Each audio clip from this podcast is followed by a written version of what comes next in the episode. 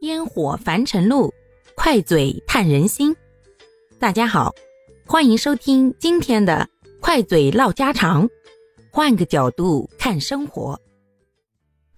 来来来，到年底啦，又该进行一年一度的收入大盘点了。这时候啊，作为咱们普通的打工人呀，在生活节奏越来越快、工作压力越来越大的同时啊，也开始进行年度思考之收入够不够用呀？除了全职工作，是否应该再增加一点副业来增加收入，或者丰富一下自己的生活呢？哎，这个方面呢？好像是公说公有理，婆说婆有理。认为不该有副业的人呀，觉得还副业呢，我这主业都还没做够呢，累都累死了。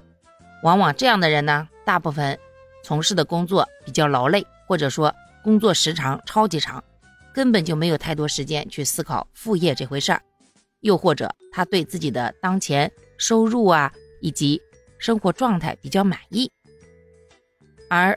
对于考虑副业的人呀，不得不承认，大部分是因为觉得本职工作带来的收入不足以满足自己的需求，所以呢，他们觉得可能要开发一点副业来带来额外的收入，提升自己的生活质量，甚至通过副业来实现自己的梦想。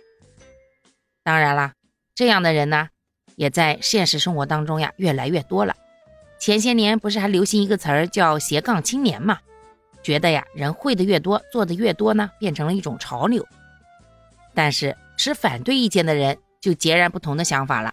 他们认为啊，副业可能会分散精力，影响了主要工作上面的工作表现，甚至呢，可能导致主业做成了同时又去发展副业，身心俱疲，反而是两方面都吃力不讨好。那么，不知道小伙伴们对于副业这回事儿是怎么看的呢？在十几二十年前呀，社会的风气觉得，如果做副业的人，那就一个词儿，不务正业。这词儿怎么来的？不就针对副业来的吗？觉得人呀，就该好好工作，好好生活，打一份工，捧一份铁饭碗，一直到老，这才是长辈以及社会心目当中的好人表现。而现在，随着社会的高速发展呀，副业越来越多的被人们重视。甚至呢，越来越多的成为了褒义词。有人觉得副业的诞生啊，是让人多了更加多的生活可能性与发展性。或许我们并没有在正业上啊发展出什么东西来，只能是维持一份养家糊口的工作，但不代表我们就放弃追求了呀。有的时候我们是啊吃着碗里的，其实还惦记锅里的，这不是什么不好的事。毕竟，谁知道是自己碗里的更香，还是锅里的那个更诱人呢？